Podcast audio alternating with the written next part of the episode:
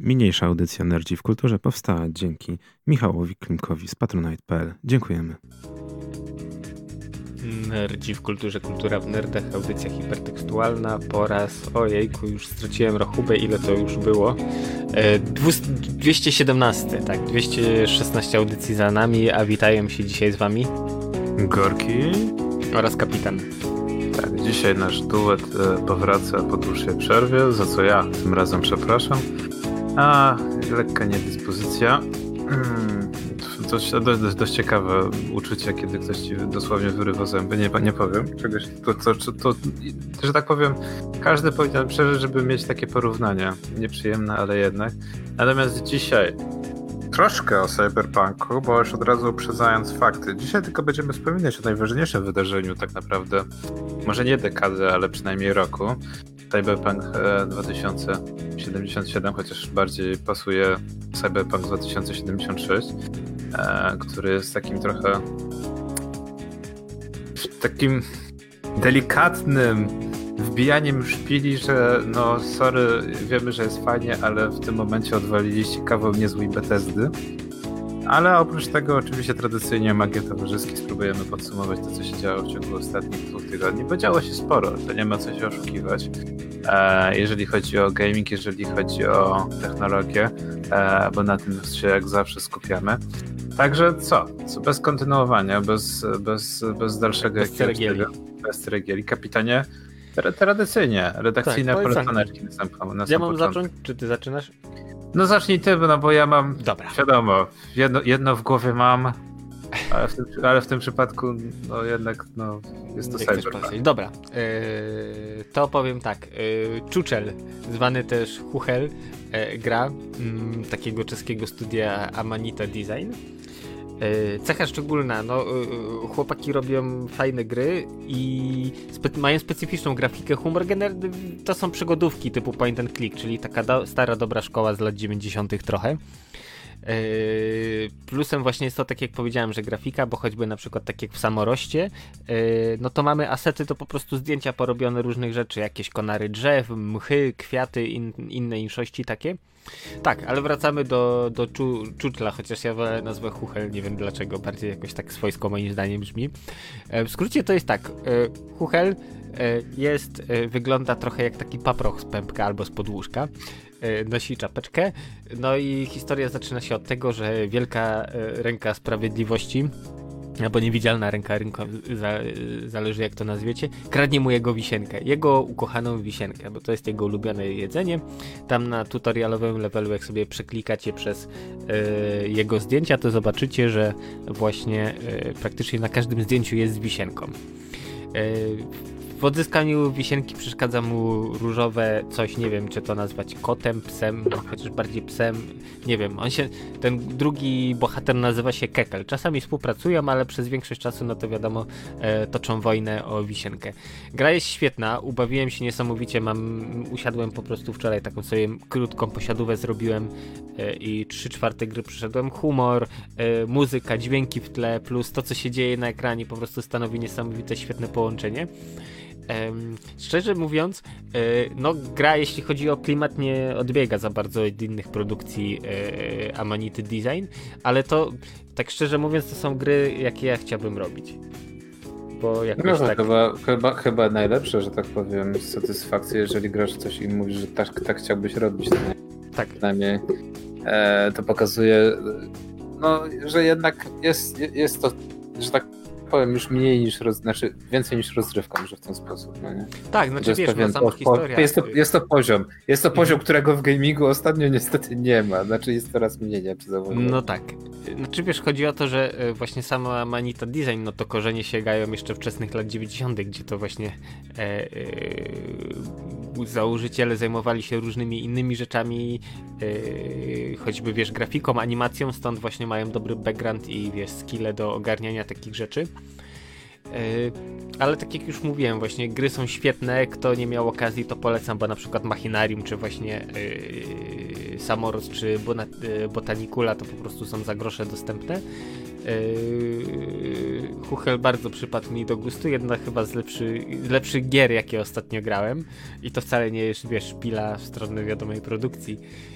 ale jakoś tak wszystko bardzo fajnie pasuje i wiesz, moim zdaniem to jest bardzo świetne połączenie. Tak, no to ja bym od siebie... No to właśnie, jeżeli jest ze swojej strony, to ja bym dorzucił właśnie ze swojej strony wspomniany już wcześniej przeze mnie World War Z, którego ja jakimś wielkim fanem książki ani filmu nie jestem. Jedno i drugie medium się strasznie różni, tak jak wspominaliśmy wiele razy, gra też się różni. Nie wiem do końca z czego tak naprawdę czerpie gra, czy na pewno nie... Ja też nie wiem, czy na pewno. No nie wiem, czy bardziej z filmu, czy z książki. Chyba widowiskowość to jest właśnie bardziej z filmu, a fabuła niby z książki, ale wyszło coś zupełnie, że tak powiem, swoistego. Dodano jakiś czas temu za darmo kolejny scenariusz Paryż, kolejny chapter. Miałem okazję ograć go przed tym całym cyberpunkowym szałem. No i jest dość ciekawie. Nie bawiłem się z zombiakami tak dobrze od czasów właśnie Left 4 Dead i to też jest zabawne, bo Left 4 Dead dostał po niespełna 8, kilku czy tam 7 latach dostał update tak miesiąc temu, więc to też było ciekawe. Wiesz, żywe trupy. No dokładnie, żywe trupy. Natomiast to jest fajne, bo to jest tak, że deweloperzy się w końcu wzięli i przygotowali tak naprawdę jeden wielki patch, który jest wysiłkiem tak naprawdę społeczności i bardzo dobrze się w to gra. Ja bym powiedział, że w końcu Valve się zorientowało, że jednak no, ich gry nadal są żywe dzięki właśnie moderom, dzięki społeczności i może by w końcu zaczęli update'ować inne ich gry, w które non-stop ludzie grają, tak jak właśnie Team Fortress 2, który mimo tego, że zostało zawładnięte przez czapki i inne dodatki, ludzie nadal chętnie grają, no bo ten core rozrywki jest nadal dobry. No ale właśnie, że tak powiem, teraz można dość tanio, zwłaszcza jak będą święta, pewnie kupić World War Z. Jeżeli nie macie z kim grać, no to troszkę słabiej, jeżeli macie ekipę i z kim zagrać, no to warto przeinwestować, jak będzie jakaś promocja. Albo też poczekać, bo nie wiem, czy właśnie Epic nie będzie dawał za darmo też, bo właśnie zaczyna się od dzisiaj promocja świąteczna, codziennie jakaś gra i dzisiaj już z grubej rury, bo City Skylines za darmo w wersji epicowej, więc jak ktoś jeszcze nie ma, to jedna z moich ulubionych gier, jedna z najlepszych gier, jaka została wydana 5 lat temu, jest właśnie dostępna, także kto nie ma, niech bierze. Tak, chcę to potwierdzić. Bo Gorki ma pół życia na Steamie przegrane, także wie co mówi. Znaczy pół życia, aż z ciekawości odpalę, zobaczę ile będę. Problem jest taki, że jeżeli ktokolwiek chciałby się sugerować moją biblioteką steamowską, problem jest w tym, że jakiś czas temu, z rok czy 2 lata temu, wszystkie statystyki, jeżeli chodzi o godzinę, zostały mi wyzerowane. Nie mam bladego pojęcia, dlaczego tak się stało. Do dzisiaj nie jestem w stanie się zorientować. Jedyna statystyka, z którą się zgodzę, to jest Payday, tak. Licznik godzinowy, jeżeli chodzi o Paydaya, to jestem w stanie potwierdzić, że jest aktualny i to jest 400 godzin. Natomiast to jest gra z 2012 roku, jakby nie było, więc na 400 godzin w tej grze no nie ma się co dziwić, 8 lat minęło. Natomiast kolejne gry, na przykład wychodzi na to, że Fallout 4 mam nabite 80 godzin, co mi kompletnie nie pasuje, bo ja tą grę w 80 godzin to bym skończył za 3 razy.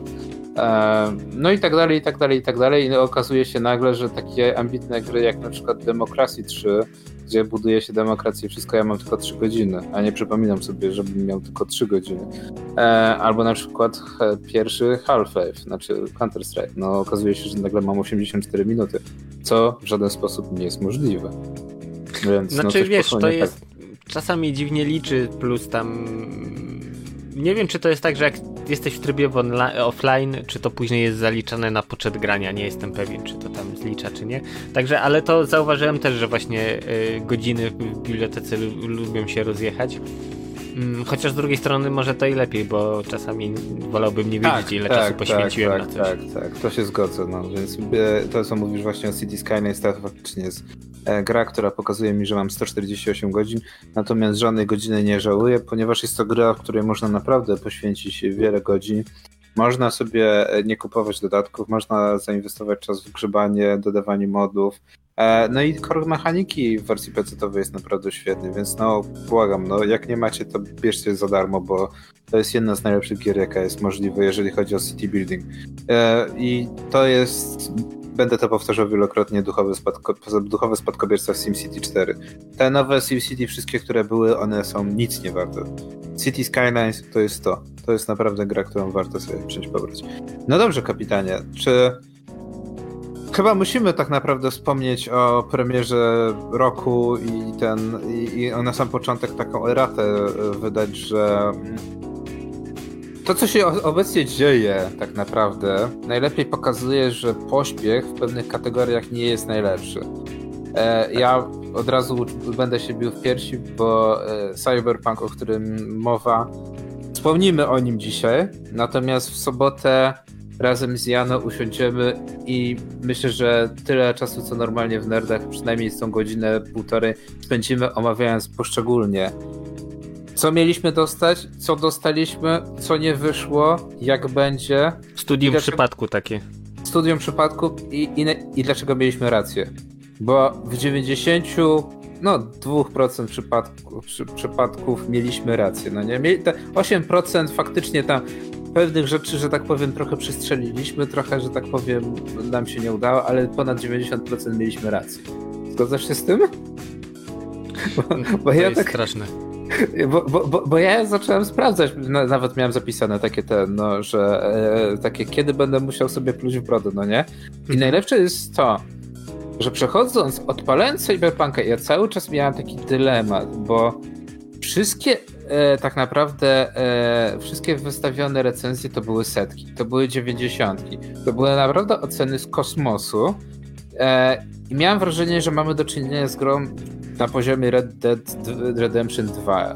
Tak, że to wiesz, będzie trochę takie opus magnum CD Projektu, no ale niestety, wiesz, deweloperzy uwijali się jak mogli w ukropie, bo mówić o nich, co możesz mówić, co chcesz, ale generalnie tutaj robili, starali się dowieść, więc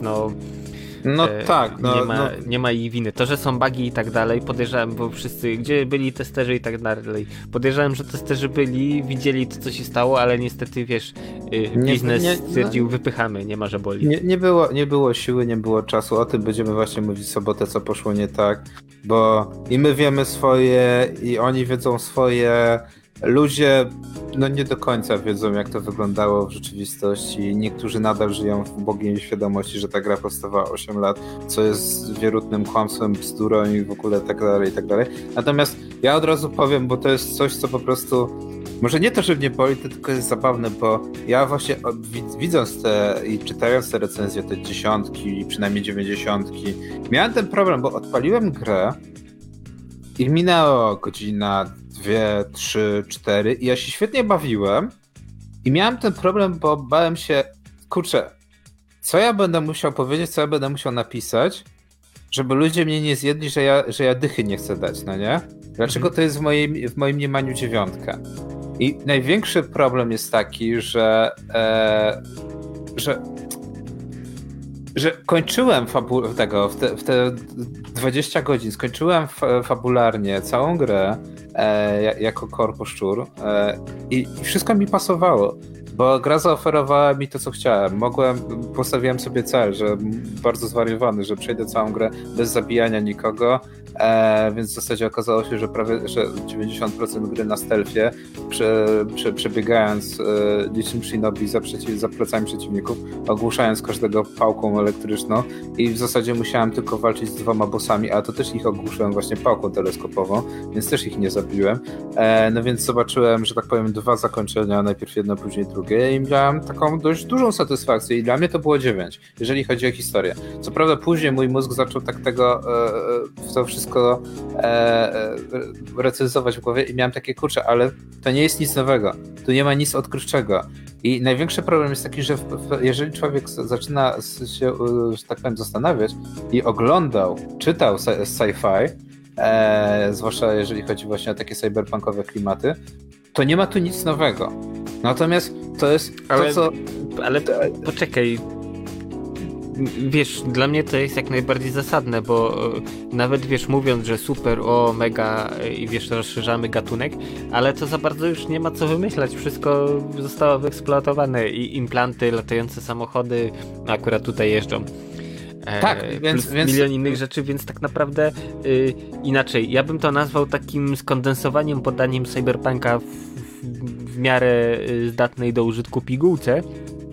niż wiesz, wychwalaniu Podniebiosa, że to jest rewolucyjny tytuł. Nie no, oczywiście, no mówię, największy problem miałem z tym, że bardzo widać dość dużą inspirację osób, które pisały scenariusz Altered Carbon. Który to widać, naprawdę wątki są tego toczka w toczkę, kubek w kubek i jest, że tak powiem, dwa czy trzy takie motywy, które mocno dosadnie się przenikają. Natomiast tak jak mówisz, to jest gatunek. Cyberpunk, no to jest gatunek.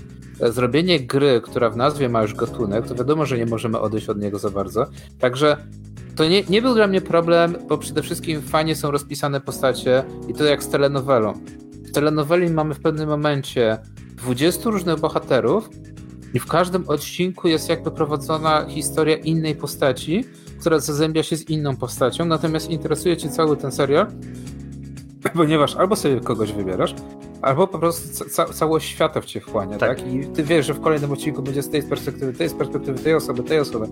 No i mnie to wciągnęło, no i miałem takie, historia opowiedziana jest 9/10, tak? Bawiłem się świetnie, 18 godzin, przeszedłem sobie całą grę, dwa różne zakończenia nabite, dość waliło mocną smutą, no w zasadzie taki jest świat future cyberpunkowy, jest spoko. No i biorę się za grę drugi raz, przechodzę ją zupełnie w stylu Rambo, strzelając do wszystkiego, chłopak z ulicy, gangster, no nie, rozwiązania siłowe. I mam wrażenie, że z każdą kolejną minutą silnik gry nie wyrabia. On coraz więcej informacji zapisuje, bo tak jak poprzednio przechodziłem, pierwszy playthrough przechodziłem tylko główne misje i może ze 3-4 sidequesty. Mam wrażenie, że po prostu robiłem tylko to jak najmniej rzeczy i gra po prostu za tym nadążała, no nie? Natomiast tutaj, jak robię dużo sidequestów, dużo, że tak powiem, wymiany ognia, lecę z kataną i komuś odcinam głowę i w ogóle coraz więcej te niuchy, że gra przestaje wyrabiać. Że wychodzę poza te ramy, które zostały przewidziane przez deweloperów i nie tylko ja się gubię, gra się gubi, silnik się gubi, wszystko się zaczyna gubić, wszystko po prostu się zaczyna rozpadać, no nie? I jest takie czyli tak naprawdę żeście tego nie skończyli. Tu jest w zasadzie to jak się zachowuje tłum, to w zasadzie to jest placeholder. Najgorszym placeholderem jest to, jak się zachowuje policja, która tak naprawdę respawnuje się, pojawia się magicznie za graczem, czasami potrafi się pojawić w ścianach. Nie ma w ogóle systemu pościgów, tak jak w GTA. Wystarczy wsiąść w samochód i po prostu odjechać i to jest wszystko. I to jest według mnie jedna z największych bolączek. Samochody zachowują się jak normalnie taczki. To też jest ciekawe, że jak chcemy zahamować, to hamujemy i w zasadzie jak w wózku sklepowym. Jedziemy chyba 20 metrów, a kolejne 30 hamujemy. Więc jest bardzo, ale to bardzo dużo błędów. I mówię, w sobotę będziemy, że tak powiem, na czynniki pierwsze to rozkładać. Jeżeli chodzi o historię, jest to gra godna polecenia według mnie. Ja w tym momencie nie chcę tej gry oceniać. Jestem bliski ukończenia jej po raz drugi. W sobotę będziemy opowiadać dokładnie bez też spoilerowo, możemy zrobić osobną kategorię spoilerową już po audycji jako dodatek, co było nie tak, co było ok. Natomiast ja tej gry nie chcę na razie oceniać. Ona jest pełna błędów, im się dłużej gra, tym jest więcej tych błędów. Mi się dzisiaj co prawda po raz pierwszy trafił ten taki hardback, tak? Znaczy taki bo nie chcę powiedzieć tak. Softlock, bo softlock to oznacza, że w pewnym momencie gra się zacina i nie możesz dalej ciągnąć progresu. Softlocków miałem chyba już z 18, więc to nie jest zbyt dobra ta. Natomiast taka, że wywalało mnie do Windowsa, miałem jeden na razie tylko ten błąd, ale błędów minimalnych, małych, tak, jest przynajmniej 1 na 15 minut, jak nie częściej. Ja nie mówię tu tak o takich błędach, właśnie o tych błędach przenikania się kolizji przedmiotów i NPC-ów, bo one są nagminne i mówię, im dłużej człowiek gra, tym ten silnik nie jest w stanie wytrzymywać, no nie? Tak dużo informacji zaczyna zapisywać, że on się gubi. On już nie wie po prostu co zrobić i najlepsze i najbardziej zabawne jest to, że jak patrzysz, jak jesteś na ulicy i patrzysz przed siebie, spojrzysz w lewo i widzisz ludzi, no nie? Którzy tam sobie siedzą na murku, rozmawiają. Szybko spojrzysz w prawo i znowu wrócisz, to tych ludzi już nie ma. Oni po prostu się... Znaczy wiesz, jakoś trzeba było... Podejrzewam, że to wiesz, jest efekt jakiejś optymalizacji ścinania z czegoś, bo rzeczywiście wiesz, silnik silnikiem, ale też komputery nie byłyby w stanie tego wszystkiego jakoś w miarę sensownie udźwignąć. No. Tak, ale tak jak powiedziałeś właśnie o tych różnych mikrobagach i tak dalej, no to tak naprawdę odbiera przyjemność z gry moim zdaniem, bo nie możesz się w pełni zanurzyć w tym świecie, tylko co chwilę coś cię rozprasza, odrywa. Znaczy, żeby było zabawniej, za pierwszym razem jak przechodziłem, byłem tak zafascynowany światem, w ogóle historią, bo byłem ciekaw, co będzie dalej, no nie, co będzie dalej. Dosłownie, tak jak w dobrym serialu, nawet jeżeli, tak jak w Mandalorianie, nagle się okazuje, że technik jest w jednym kadrze, no nie, ze słuchawkami, ze wszystkimi, ty go widzisz, to jednak próbujesz tę historię ciągnąć dalej. Natomiast Krzysztof myślę, że samochody są najlepsze. Tak, to się zgodzę, że ja wybrałem motor, bo reszta... Znaczy wiesz, może nikt nie ma w studiu prawa jazdy i nigdy nie jeździł prawdziwym fizycznym samochodem. Znaczy myślę, że nie. Myślę, że bardziej chodziło o to, wiesz, się śmieję, ale... Że miało być bardziej chyba symulacyjnie niż arcade'owo. Tak, ale mimo wszystko jakoś w miarę sensownie można ogarnąć tą fizykę, wiesz, jazdy. Nie mówię tutaj, że mamy mieć wszystko, wiesz, idealnie właśnie symulacja jak w Fordzie, czy w jakiejś innej, wiesz, top ścigałce, ale żeby przynajmniej te samochody skręcały, jeździły, hamowały i nie wyskakiwały w powietrze. Tak, co się zdarza na gminie, tak jak mówisz. Ja za pierwszym razem przechodziłem. Cena, dwa przypadki, no nie? Nie zniszczyło mi to, tak jak niektórzy twierdzą, właśnie tego wczucia się, natomiast no, rozbawiło mnie niesamowicie. Jedna z ważniejszych postaci umiera i nagle model pistoletu wkłada sobie po prostu do głowy. I za drugim razem, jak przechodzę grę, dokładnie to samo mi się zdarzyło. Wkłada sobie pistolet do głowy, model po prostu broni jest normalnie w czaszce, no nie? To jest pierwsza sytuacja. A druga, co wydaje mi się już naprawdę kuriozum niesamowitym, jest koniec gry. Koniec gry i jest nagle cutscenka i okazuje się, że to jest fajne, że tworzysz własną postać i wszystko. W cutscenkach z perspektywy trzeciej osoby to się zdarza może co 3-4 razy, jak widzisz swoją postać, ale widzisz ją tak, jak jest ubrana, ze wszystkim, tak? Czyli jak ma włosy czerwone, to ma włosy czerwone, jak ma worek po kartoflach pokutny jako t-shirt, to ma nadal ten worek pokutny i nagle się okazuje, że jest finałowa scena, cutscenka i moja postać jest łysa.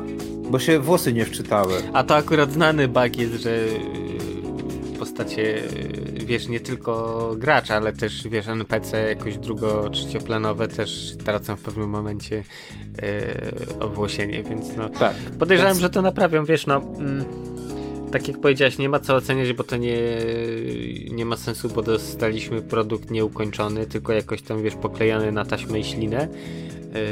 Więc trzeba poczekać na jakieś patche, kolejne rzeczy. Więc po pierwsze, nie wystawiamy tej grze oceny i jeszcze będziemy o tym mówić w sobotę, co poszło nie tak, na co warto zwrócić uwagę.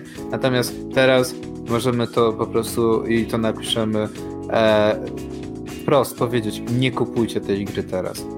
Nie należy kupować Cyberpunka w 2020 roku. I to nie tylko chodzi o to, co zrobili z konsolami poprzedniej generacji. O tym, jak oszukali media, o tym, jak oszukali graczy, o tym, jak nie pokazywali materiałów z poprzedniej generacji. Nie interesuje nas tak naprawdę, co z tego wyszło. Interesuje nas to, jak gra wygląda. I na PC-tach to też jest ciekawe, bo jak ogrywam przez GeForce Now, to błędów jest o wiele mniej, tak? Im potężniejszy sprzęt, tym mniej błędów, bo jest większa moc obliczeniowa. Jest spoko, ale jeżeli twoja gra na Steamie ma wpisane jako rekomendowany sprzęt, przeciętny sprzęt, bo uważam, że GTX 1060 NVIDII, którą ja też mam, to jest, że tak powiem, 60% graczy na Steamie używa tej karty. To jest ta średnia półka, większość graczy pecetowych. Jeżeli piszesz, że to jest przez ciebie sugerowany sprzęt, ale w zasadzie później umieszczasz informację po 2 tygodniach, że jak chcesz grać w 2K albo wyżej, albo z RTX-em, to musisz mieć więcej. Okej, ja to rozumiem, ale nie przyjmujmy tego, że gra wygląda nadal czasami jak pupu, że NPC zachowują się jak pupu, że policja nie działa, że niektóre sidequesty nie działają, że wiele rzeczy nie działa. To jest ten moment, kiedy mówimy nie. Tej gry, skoro tyle rzeczy nie działa, nie należy teraz kupować. No, chyba że lubicie grać w niedorobione tytuły, no, ale to każdy niech tam zdecyduje. Znaczy, wiesz, ludzie się, podejrzewam, że zachłysnęli, każdy chciał zagrać, bo to, wiesz, tyle lat oczekiwania, tak jak powiedziałeś, że, wiesz, do niektórych nie dociera, że ta gra tak naprawdę została zrobiona teraz, ostatnio, a nie tam przez ostatnie 7 czy 8 lat. Więc to pewnie też jakoś ma na to wpływ, plus nie oszukujmy się, no ale tutaj dział marketingu CD Projektu bardzo prężnie działał, bardzo dobrze karmił graczy głodnymi kawałkami, no i wyszło tak jak wyszło, no ale to... No ale z drugiej strony to była ich praca, tak? Zrobili to bardzo dobrze, ale... Ja się akurat z tym nie zgadzam, bo akurat jeżeli marketing dobrze działa, to znaczy, że ktoś robi kawał dobrej roboty, tak? To nie jest winą marketingu, że gra została przehypowana. To jest ich praca, tak? To tak naprawdę rolą w pewnym momencie, w zasadzie nie wiem, czy kierownictwo, czy nie, jest powiedzieć marketingowi: słuchaj, przyhamujcie, bo nie dowieziemy czegoś takiego, albo idziesz do osób, które robią grę i mówicie: słuchajcie, oczekiwania są wysokie, musimy to dowieść, tak? Tak, ale to jest podstawowy problem, nie tylko jeśli chodzi, wiesz, o branżę grową, ale wszystko, co jest napędzane komputerami, jakiekolwiek oprogramowanie, jeśli wytwarzasz, to zawsze jest tak, że przychodzi klient, mówi: ja chcę to, po czym dział marketingu, biznes mówi: spoko, nie ma problemu, zrobimy, po czym, wiesz, to trafia do deweloperów, a oni się łapią za głowę, że to w takim czasie jest nie do zrealizowania, albo, wiesz, feature'y są tak wyśrubowane, że na daną chwilę, nie wiem, nie ma takich technologii, albo no po prostu trzeba bardzo dużo osobogodzin, żeby to wszystko ogarnąć, więc tutaj, tak jak mówisz, no nie było tego momentu, kiedy ktoś powiedział: ej, hamujcie trochę piętą, bo to zaczyna, wiesz, już za bardzo się wymykać. Bo za chwilę będziemy jak Flintstonowie właśnie nogami hamować. Właśnie Krzyko pisze to, o czym wiele razy już właśnie rozmawialiśmy w ciągu tego tygodnia, że sęk w tym, że ta gra z jednej strony jest zjebana na maksa, a z drugiej genialna na maksa. Tam jest wielki potencjał, że głowa mała. Właśnie to jest ten problem, który ma wielu recenzentów. Niestety wiele osób się sprzedało, dosłownie się sprzedało, nie będę ukrywał tego. Wiele dużych portali wystawiając dychy, 95, bo mówią: dobra, te błędy będą na pewno poprawione. CD powiedział, że to poprawi. Day one patch naprawi te rzeczy. Ta gra ma wielki potencjał, no nie? Tak ja miałem ten problem, no nie? Przechodzę historię, poznaję tą historię, mówię: kurczę, dosłownie czuję się jak podczas oglądania pierwszego sezonu Altered Carbon. Wciąga mnie ten cały świat dookoła, to co się dzieje, no nie? No wiem, że się trafiają błędy, ale podoba mi się w ogóle to, jak reagują postacie, to w ogóle jak są wykreowane, to jest super. Natomiast okazuje się, że no nie, jest za wcześnie. Więc, że tak powiem, ten temat będziemy w czwartek kontynuować. Będziemy mieli, że tak powiem, kąski dość ciekawe. Właśnie będziemy rozkładać na czynniki pierwsze tak naprawdę, co zostało wycięte z gry, co zostało tak naprawdę zmienione, gdzie nam wciskano kit. Wiemy też swoje rzeczy, że tak powiem, jak to miało wyglądać, jak wyszło, o tym w ogóle, co mówiłem wiele razy, że może jednak warto się zastanowić nad przejściem na silnik płatny, a nie grzebanie w silniku, który, jak to określił jeden z byłych już kierowników projektu, który był jednocześnie jednym z głównych programistów, silnik klejony na ślinę. Bardzo fajne określenie, no nie? Silnik klejony na ślinę. Znaczy, wiesz, bo zmieniło się, okej, mieli gotowy silnik, który w miarę sensownie Wiedźminę napędzał, po czym, to z TPP na FPP przerabiamy, bang, dodajemy to, więcej feature'ów, więcej wszystkiego. No i wiesz, i to tak nie działa. Ale właśnie, o tym będziemy mówić w sobotę, jak dobrze pójdzie. Właśnie zrobimy sobie z 1,5 godziny albo godzinę, będziemy dokładnie, zrobimy sobie taki podzielony na etapy albo podzielony na akty, no nie? Niczym grecka tragedia. Jak miało być, to dostaliśmy, jak będzie. Bo o tym trzeba mówić, bo ja wiem, ty wiesz, wiele osób na to liczy, że ta gra zostanie naprawiona, ona zostanie naprawiona, natomiast dużo osób wydaje im się, że ta gra zostanie naprawiona tak jak został Wiedźmin 3 naprawiony. Natomiast tego pięknego poziomu... zapominamy o jednej bardzo ważnej rzeczy. Te krzyki graczy: ale jak to? Przecież to wygląda jak kupa na moim Xboxie, na moim PlayStation. Mam tu na myśli poprzednią generację, starą. Nie mówmy o niej, aktualna generacja, tylko stara, bo wyszła nowa. Po drugie, te konsole mają N lat. więc i tak są 7 poty z nich wyciskane, to tak samo jakby, wiesz, no Kolo z 20-letnim kompem po prostu powiedział, ale no, kicha, bo nie jestem w stanie tego uruchomić na swojej maszynie. No come on. No to jest dość duży błąd, ale właśnie to się niestety skupia na tym i to jest dość prosta sprawa, że no kurczę, konsole mają 7 lat. To już jest, jeżeli chodzi o technikalia, starożytność. To już nie średniowiecze, starożytność. Silnik, no to też już przeżywa, nie Red Engine, nie oszukujmy się. To jest potwór Frankensteina, właśnie sklejony na ślinę, który zupełnie co innego obsługiwał. No ale no mówię, to będziemy w sobotę mówić, bo tu jest naprawdę wiele rzeczy ciekawych, jeżeli chodzi o technikalia, bo to się mogło udać, tak? To się mogło udać.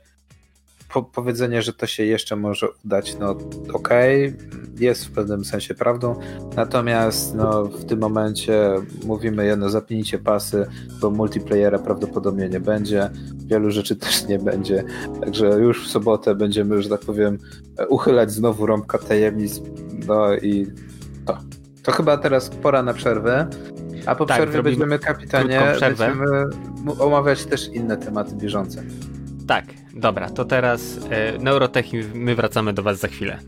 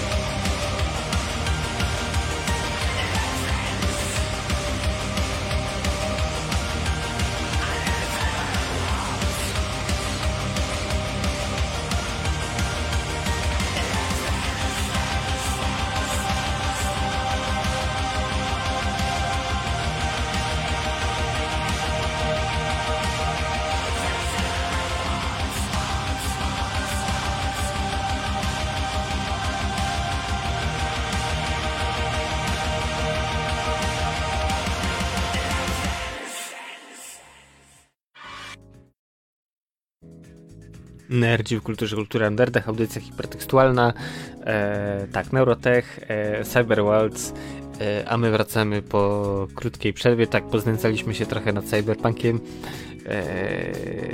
ale nie tylko tym człowiek żyje, że tak powiem, o. Tak, żyjemy jeszcze kolejną generacją, tak jak mówisz, która no jest zabawne, bo jak jest popyt, to jest i podaż i vice versa, natomiast okazuje się, że w czasie pandemii konsole stają się towarem ekskluzywnym i to nie tylko ze względu na to, że cena, że problemy finansowe, ale też to, że po prostu tych konsol nie ma. I to jest zabawne, bo tych konsol nie ma tak naprawdę globalnie. Chociaż to też nie jest do końca prawda, bo na przykład Xboxa nowego można w Polsce kupić. Jego zapasy, że tak powiem, aż tak mocno się nie kurczą. Ale mamy przede wszystkim, to co ja śledzę na bieżąco, problemy z PlayStation 5. To, że PlayStation ma w Polsce bardzo dobrą sytuację, wiemy od lat, ale też z nowymi kartami graficznymi. Tak, to jest właściwie tak, że to każdy sprzęt, który jest w danym momencie poszukiwany, czy to konsole, czy karty graficzne, czy nawet notebooki. Wiesz, rynek notebooków używanych, no to ceny strasznie poleciały tam w górę po prostu z tym, co było na przykład, nie wiem, rok temu, no to jest niebo a ziemia. Wiesz, w tej chwili takie same kompy potrafią kosztować 2 razy tyle. No ale tak jak mówisz, właśnie jest zapotrzebowanie plus z racji tego, że konsole są, tak wiesz, cykane do ludzi, to bardziej jeszcze zaostrza apetyt i każdy już by chciał mieć swój egzemplarz, a tu niestety tak. No jest jak jest. Ciekawe jest to, że na początku roku, właśnie na początku, marzec, kwiecień, jak się zaczęło cały pandemiczny cykl życia, straszyliśmy tym, że będzie problem z kartami pamięci i w ogóle, że nie będzie kości i na pewno potrzebują ceny pamięci SSD, żeby w ogóle będzie ciężko, że należy się zaopatrzyć, bo będzie ten. I był taki moment przez miesiąc, że faktycznie ceny poszybowały. Natomiast zabawne jest to, nie wiem czy zauważyłeś, że dyski SSD strasznie, ale to strasznie poszybowały teraz w dół. Ja sam sobie właśnie kupiłem przedwczoraj właśnie za całe 140 zł, co byłoby kiedyś nie do pomyślenia, żeby za 140 zł kupić dysk SSD.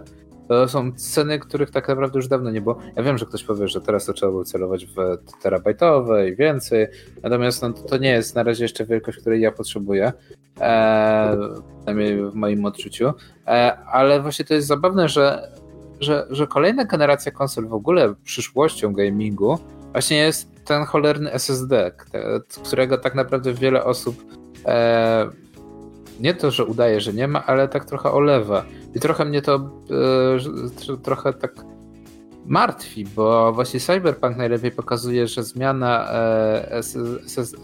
SSD z HDD bardzo, ale to bardzo pomaga. Pomaga niesamowicie nie tylko deweloperom, ale też graczom, bo no jednak czas wczytywania danych i tego, że nie musisz czekać 30 000. Tak, no właśnie o to chodzi, że wiesz, ładowanie, masz super wydajny chip graficzny, CPU też masz wydajne, a tak naprawdę no to wąskim gardłem był dysk twardy, a teraz jakoś to powoli, wiesz, konsolowcy w końcu dostąpili tego, co pecetowcy mają od no już ponad 10 lat, jak nie lepiej. Żeby było zabawnie, zrobiłem porównanie i na przykład jeżeli chodzi o Cyberpunka, to pomiędzy moją wersją, że tak powiem, średniego PC, ekran ładowania, mniej więcej ładowanie levelu trwa mniej więcej to tak od 10 do 12 sekund, natomiast jeżeli chodzi o PlayStation 4 w wersji FAT, to są to niespełna 3 minuty. To jest dokładnie 2 minuty i 53 czy 54. Tak, ale weź pod uwagę to, że w PlayStation to się złożyło na to kilka rzeczy. Po pierwsze wolny dysk twardy, po drugie wolna szyna danych, bo tam, o ile dobrze pamiętam, jest SATA. Tam nie ma żadnych, wiesz, PCI Expressów i tego typu rzeczy. Także nawet mając, wiesz, tak jak były te testy porównawcze, ludzie zakładali dyski SSD. No ale zysk na czasie ładowania no to był rzędu 10%, więc tak naprawdę gra nie warta świeczki była. Trzeba było, wiesz, na to po prostu cały sprzęt przeprojektować na nowo, co Sony teraz zrobiło, no i miejmy nadzieję, że to pójdzie w lepszą stronę. Tak, dokładnie, natomiast no, to jest przyszłość, no nie? Natomiast zabawne jest to, że ta kolejna generacja no jest w dużych tarapatach z tego względu, że jest popyt, ludzie chcieliby się zaopatrzyć i to też nie ma co się dziwić ludziom, bo to jest jedna z najlepszych generacji, jeżeli nie najlepsza generacja w ogóle konsol. I nie chodzi mi o siłę, bo to wiadomo, że konsole zawsze będą zostawać w tyle, jeżeli chodzi o GPU, CPU i całą resztę, ale chodzi o samą wygodę, no nie? Cenowo jest naprawdę dobrze i przede wszystkim dostępność gier. To jest coś, co w końcu obie firmy się zorientowały. Możliwość odpalenia gier z poprzedniej generacji na nowej generacji to jest super sprawa. I jeszcze lepsza sprawa jest to, że można sobie ściągnąć paczki, które powodują, że te gry wyglądają lepiej. Te tak zwane boostery, no nie? Że możesz przyboostować. Mam nadzieję, że większość jednak deweloperów będzie nadal robić, że te update'y są jednak darmowe i są, że tak powiem, no darmowe, no nie ma co się dziwić, no nie? Tak powinno to być, tak powinno to wyglądać. Natomiast no kurczę, czy w końcu ktoś się, że tak powiem, weźmie do tego i zrobi coś z tym scalpelingiem, no nie? Może wiele osób może nie wiedzieć, ale scalpeling to jest skupowanie sprzętu, najczęściej za pomocą właśnie botów albo podstawionych stron osób, i gdy jest zapotrzebowanie na daną rzecz, to jest skupowanie w ilościach hurtowych, a później tak naprawdę chomikowanie i sprzedawanie, tak, czy to Allegro, czy eBay, czy Amazon, czy inne, na Amazon to może nie, ale no i eBay, czy właśnie Allegro, czyli na właśnie portale i czerpanie z tego zysku. I z jednej strony ktoś mógłby powiedzieć, no dobrze, ale to jest czysty kapitalizm, to jest po prostu ktoś wyciągnął okazję i na tym zarobił, no ale no, jeżeli ktoś używa do tego algorytmów, jeżeli ktoś używa do tego botów, strona jest niezabezpieczona, to jest jednak działanie trochę już na zasadzie malware'u, no i też pytanie, czy można się przed tym jakoś zabezpieczyć. I nie wiem, czy widziałeś, ale ciekawą rzecz wprowadziło parę firm zajmujących się elektroniką i niektórzy twierdzą, że to jest pierwszy krok właśnie w walce ze scalpelingiem. Jeżeli nie pamiętam, mieli chyba MSI albo podobna jemu firma, wprowadziła do sprzedaży na swojej stronie karty graficzne, no nie? Możesz zamówić nową kartę graficzną z rodziny właśnie 3000, 3070, 3060, jest tylko jeden haczyk. Możesz ją kupić w bundlu, w paczce z zasilaczem. I to powoduje... To jest akurat moim zdaniem dobre rozwiązanie. Jak ktoś potrzebuje ulepszyć kompa, no to z reguły, chyba że już wcześniej kupił, wiesz, mocny zasilacz, ale bardziej, wiesz, chodzi o to, że mimo wszystko jakoś, wiesz, to powinno być bardziej może nie śledzone, ale tak, żeby było, wiesz, reglamentowane, bo boty botami, ale to i tak można dojść, kto tam, wiesz, kupuje, ale tak jak mówisz, bundle, no to też jest w jakiś sposób można powstrzymać tych ludzi przed skupowaniem. Tak, no oni teoretycznie twierdzą, że jeżeli ktoś chce zwrócić, to musi zwrócić teraz cały, już wcześniej ludzie teoretycznie zwracali. Natomiast fajne jest to, że już to jest w jakimś stanie w stanie oszukać bota, bo żeby dokonać transakcji, musisz do koszyka wrzucić 2 przedmioty, więc no to powoduje, że już jest jednak trochę struktura zamówienia bardziej skomplikowana. Natomiast no jest ciekawe, że musimy w 2020 walczyć z liczbą, z coraz większą liczbą osób, która skupuje po prostu dobra. I jedna z takich grup scalpingowych twierdzi, że ma w tym momencie na stanie z 5000 konsol, tak, że udało im się zabezpieczyć. I to działa, bym powiedział, trochę jak taka piramida finansowa jednej firmy, która sprzedaje pastę. Wszyscy wiedzą jaka, gdzie oni udzielają kursów i w ogóle to jest niesamowite.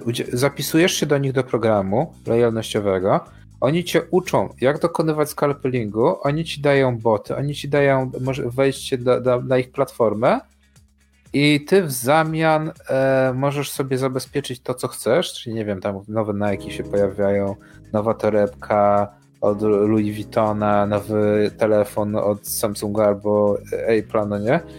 I oni ci dają dostęp do tej platformy i ty będziesz miał to, co chcesz, że tak powiem, day one, a w zamian, jak są takie akcje, które oni zlecają, to ty ze swojej strony zamawiasz te rzeczy i ty po prostu im później to odsyłasz albo na jeden adres. I w tym momencie to działa po prostu trochę jak taka mafia zakupowa. To jest niesamowite i wiadomo, że jedna z takich... Tak. Jedna z takich grup ma mniej więcej 12 000 członków, no nie? 12 000 osób współpracuje razem ze sobą, żeby kupować to, co centrala im powie, że mają kupić.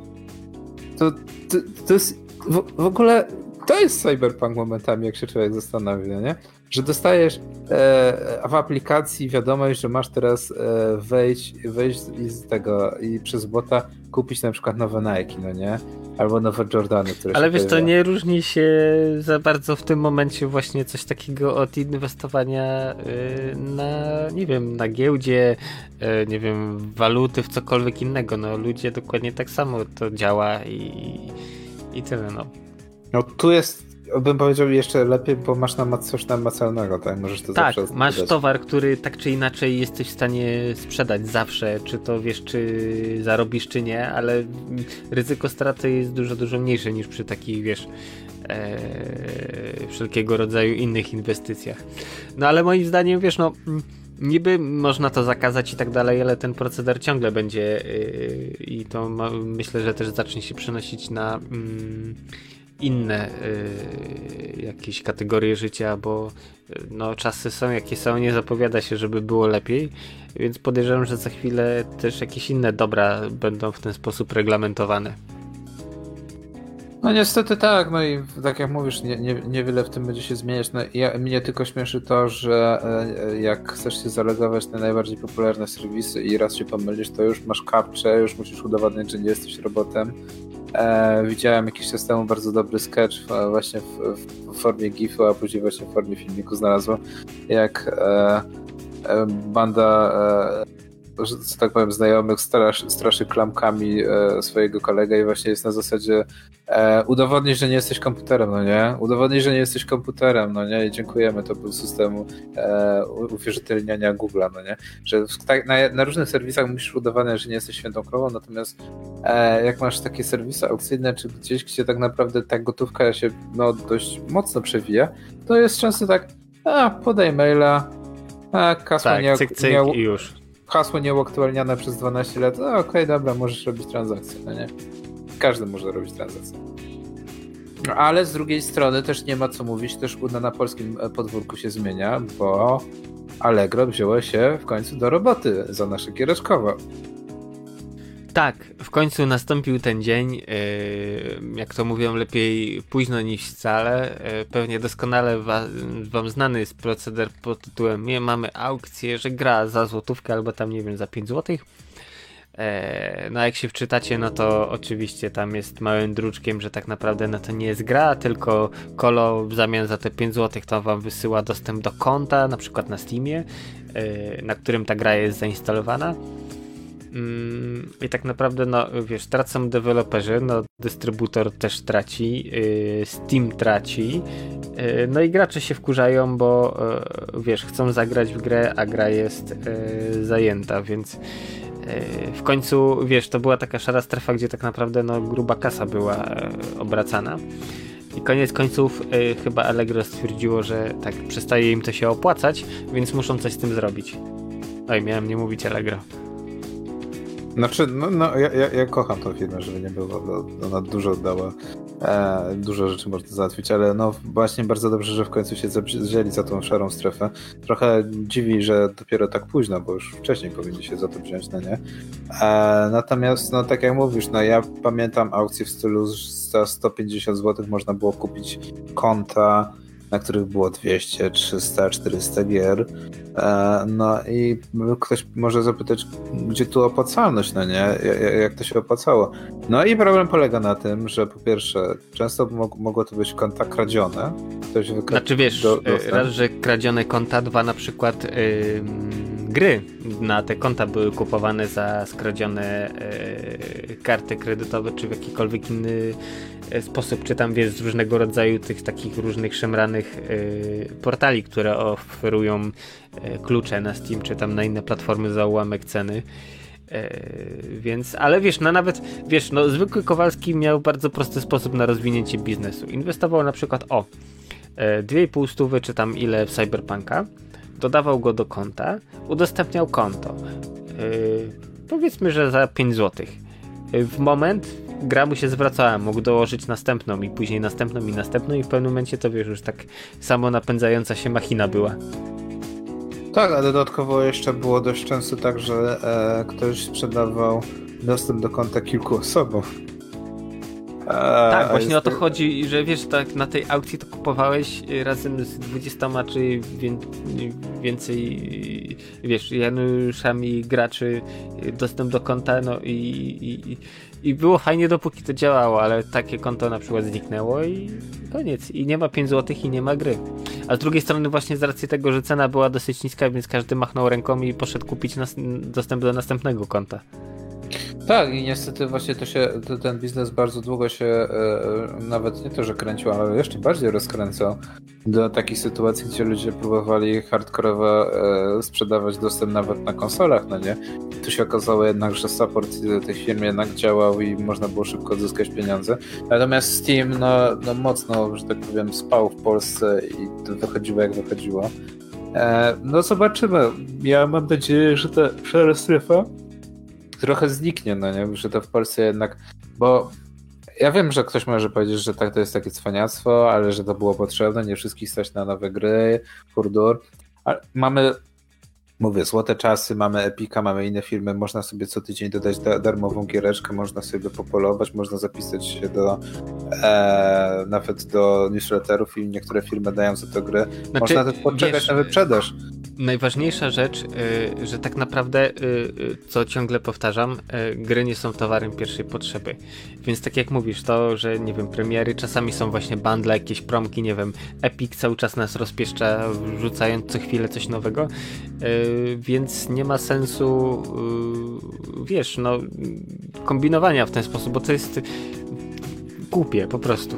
Inaczej tego nazwać nie potrafię. Znaczy w tym momencie to ja podziwiam ludzi, którzy nadal negują Epica. Ja rozumiem, że oni może współpracują z Tencent, że kiedyś może wszyscy będziemy mówić po chińsku i będziemy pod czerwoną flagą, ale z drugiej strony za te dane, które są na moim dysku, to oni już dawno dokładają tymi 120 grami, które ja mam w bibliotece Epica, a niektórzy mają jeszcze więcej. Więc naprawdę oni do tego biznesu, tak jak dla mnie, to już dawno dokładają, bo ja nie mam tyle ciekawych rzeczy, żeby to się jej opłacało. No ale no właśnie, jest tak dużo rzeczy fajnych, ciekawych, które można za darmo wyciągnąć, na nie? No jedyny haczyk jest taki, no, że oczywiście, no tak jak teraz z Cyberpunkiem.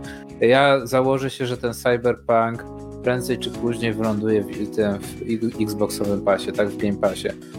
Czy to będzie marzec, czy to będzie kwiecień, czy to będzie czerwiec? Znaczy wiesz co, to nastąpi jak już będzie grywalny.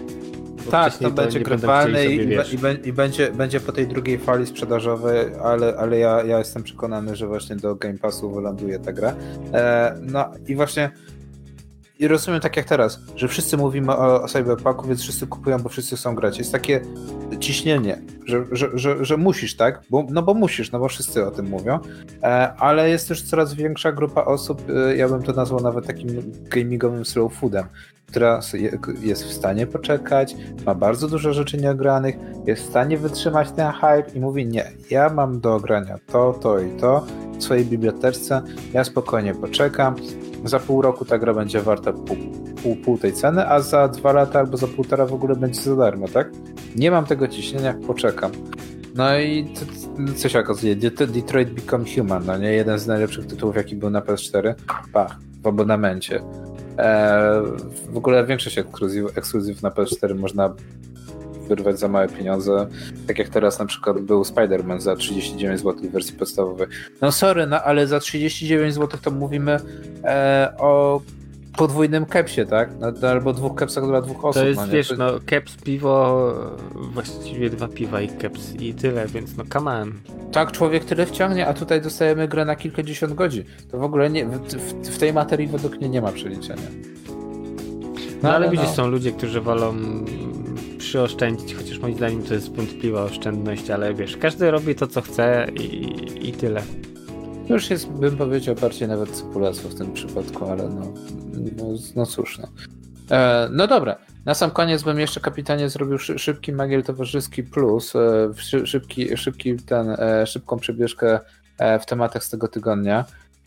Nie będziemy wspominać o tym, co już odwaliło Nintendo w tamtym tygodniu, no bo odwaliło parę rzeczy, ale już, że tak powiem, odpuścimy. Albo nie, wspomnimy jeszcze o Nintendo, bo to uważam, że to jest dość ciekawe, bo Oni w pewnym momencie zaczęli sobie strzelać w stopę z karabinu maszynowego. Zaczęło się od oczywiście turnieju Smash Brothers, który został przeniesiony do internetu, no bo oczywiście COVID. I nie byłoby w tym nic dziwnego, gdyby nie fakt, że turniej właśnie w Smasha miał się odbyć, ale w wersji Melee. Jest to wersja z GameCube'a, czyli gry, która powstała na 2000 roku. No prawie 20 lat temu, tak? Ta wersja została 20? No nie, troszkę mniej, no ale aż sprawdzę, ale wydaje mi się, że prawie 20 lat. No i cały turniej miał polegać na tym, że... No 18, tak. 2002. No, 18 lat ma gra, więc wiadomo, że firma na tym za bardzo nie zarabia. No i turniej miał się przenieść do internetu. Problem był taki, że miał się odbyć na wersji emulowanej, tak, na emulatorze. No i najfajniejszą funkcją tego emulatora jest to, że on emuluje, możesz grać Super Smash Bros. Melee przez internet, czyli coś, czego nie było w normalnej grze, teraz jesteś w stanie robić to przez internet, dzięki emulowaniu.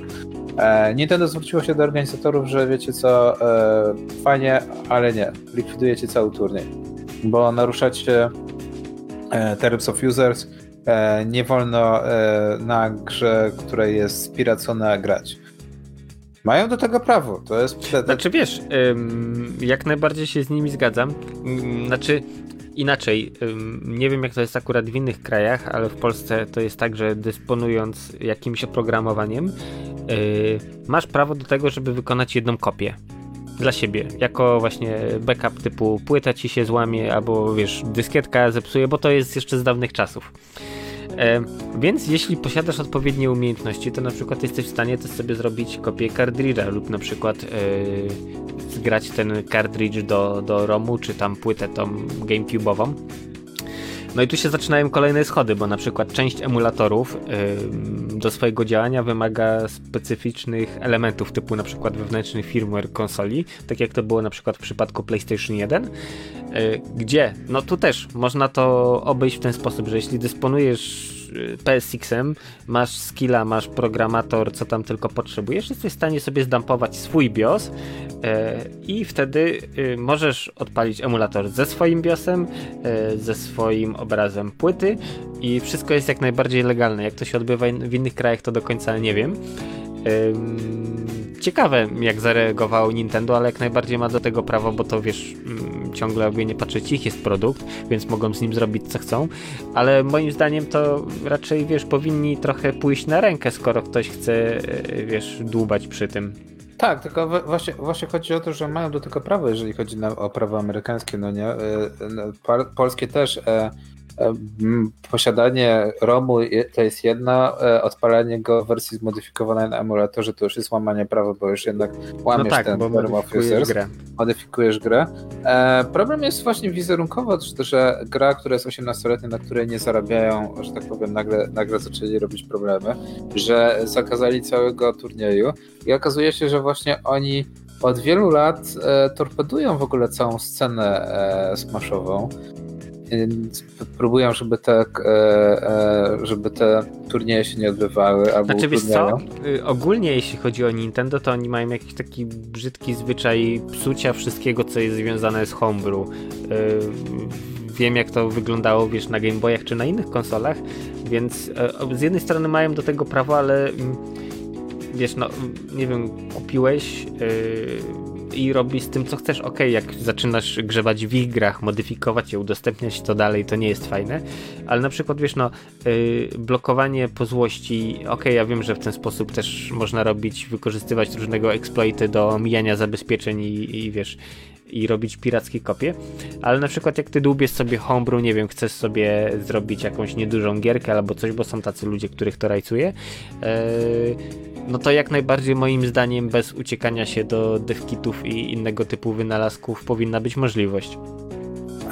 Tak, ja się jak najbardziej z tym zgadzam. Wiesz, no, dla dużej firmy to jest też jednak porażka marketingowa, no nie wizerunkowa, ale to jest najlepsze, że to nie jest koniec tej całej historii, to jest dopiero początek. Bo w międzyczasie jeszcze było wiele innych akcji, tak jak na przykład jeden z graczy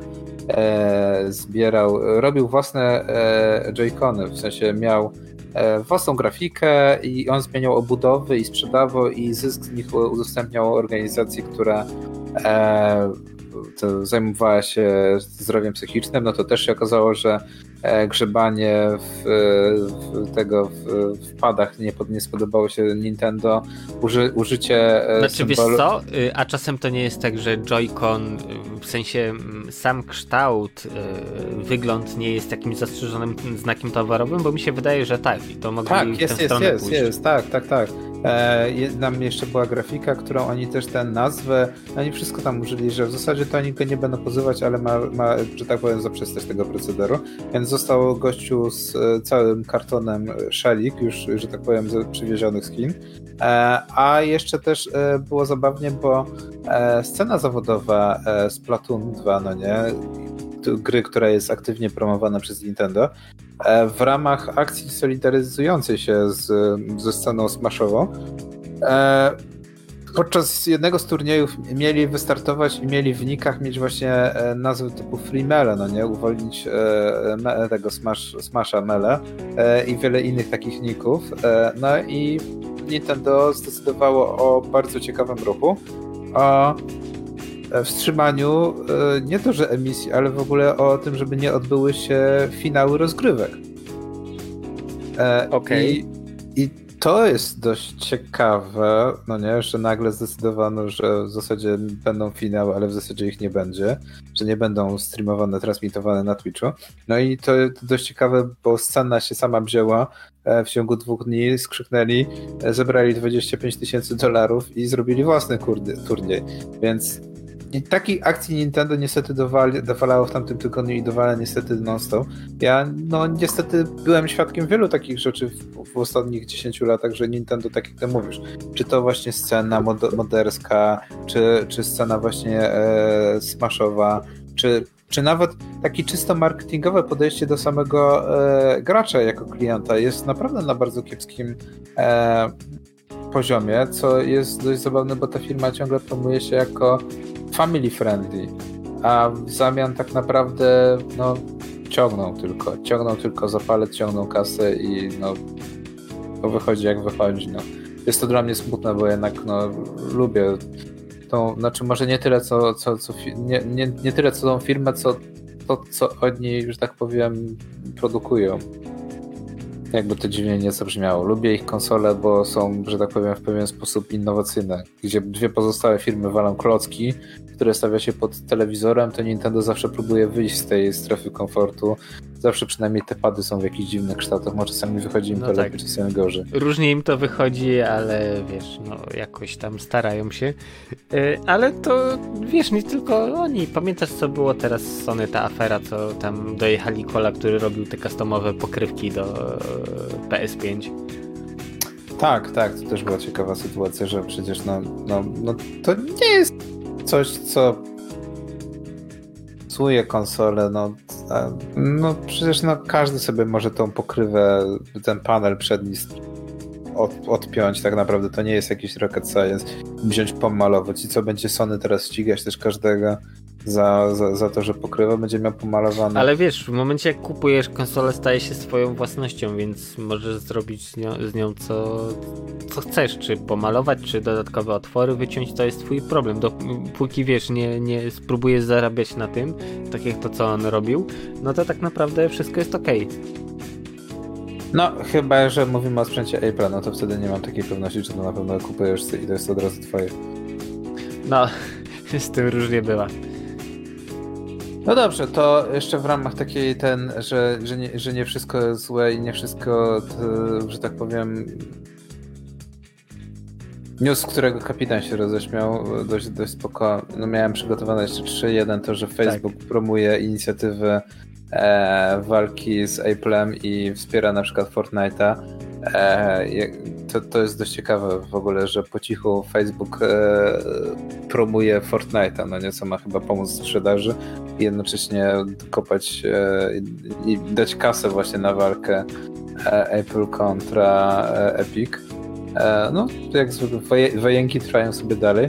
No ale news, którego Kopina się najbardziej śmiał właśnie, to ja też się roześmiałem właśnie, że jeden z żołnierzy Armii Stanów Zjednoczonych, a dokładnie Space Force, został zdegradowany po tym, jak nie odbył treningu, ponieważ poszedł odebrać do Targetu, a raczej stał w kolejce po to, żeby właśnie kupić PlayStation 5.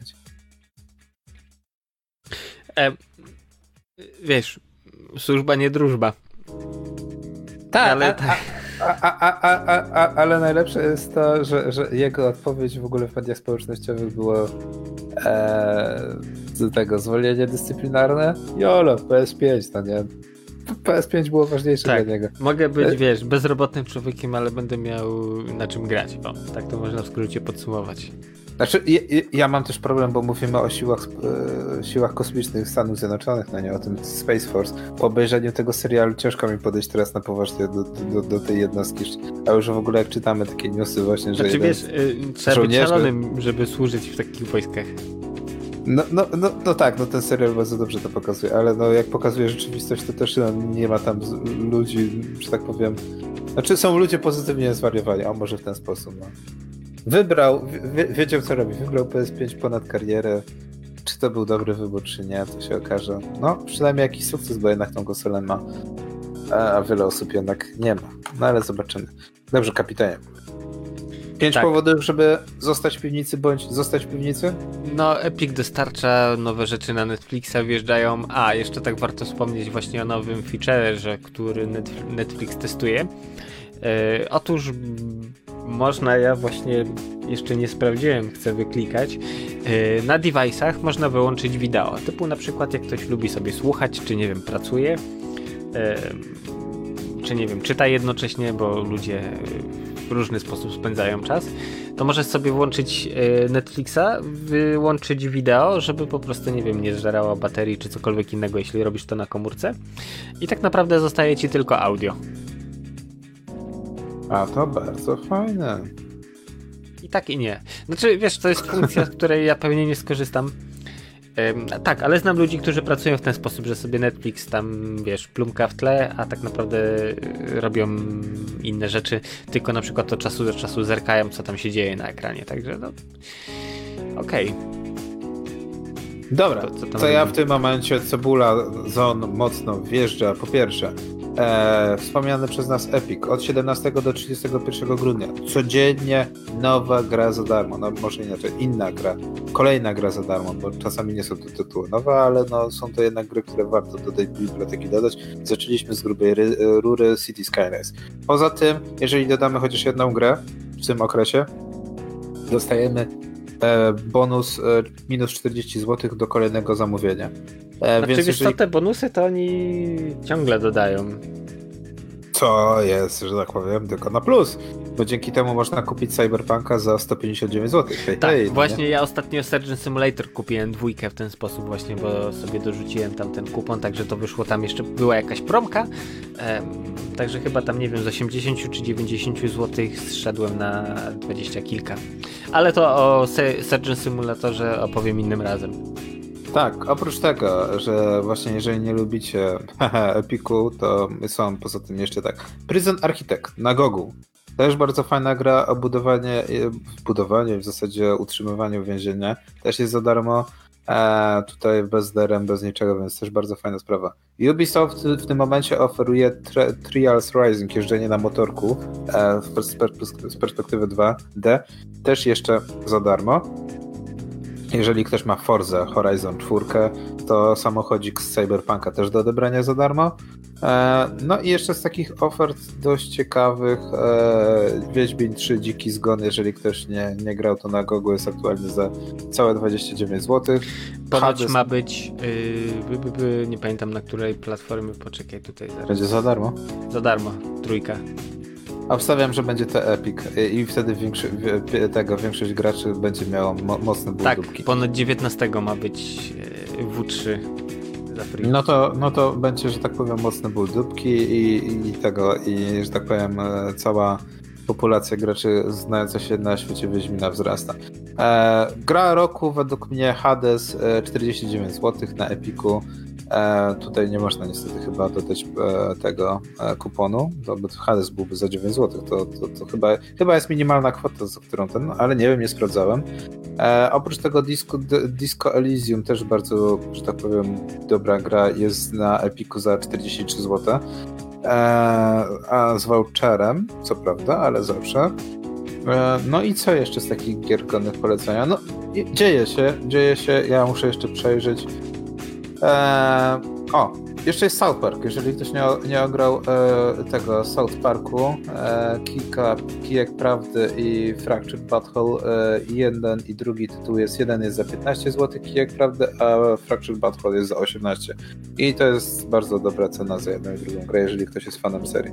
Także za niecałe... chciałem powiedzieć, za niecałe 50 zł są naprawdę dwie bardzo dobre gry. Garnięcie też.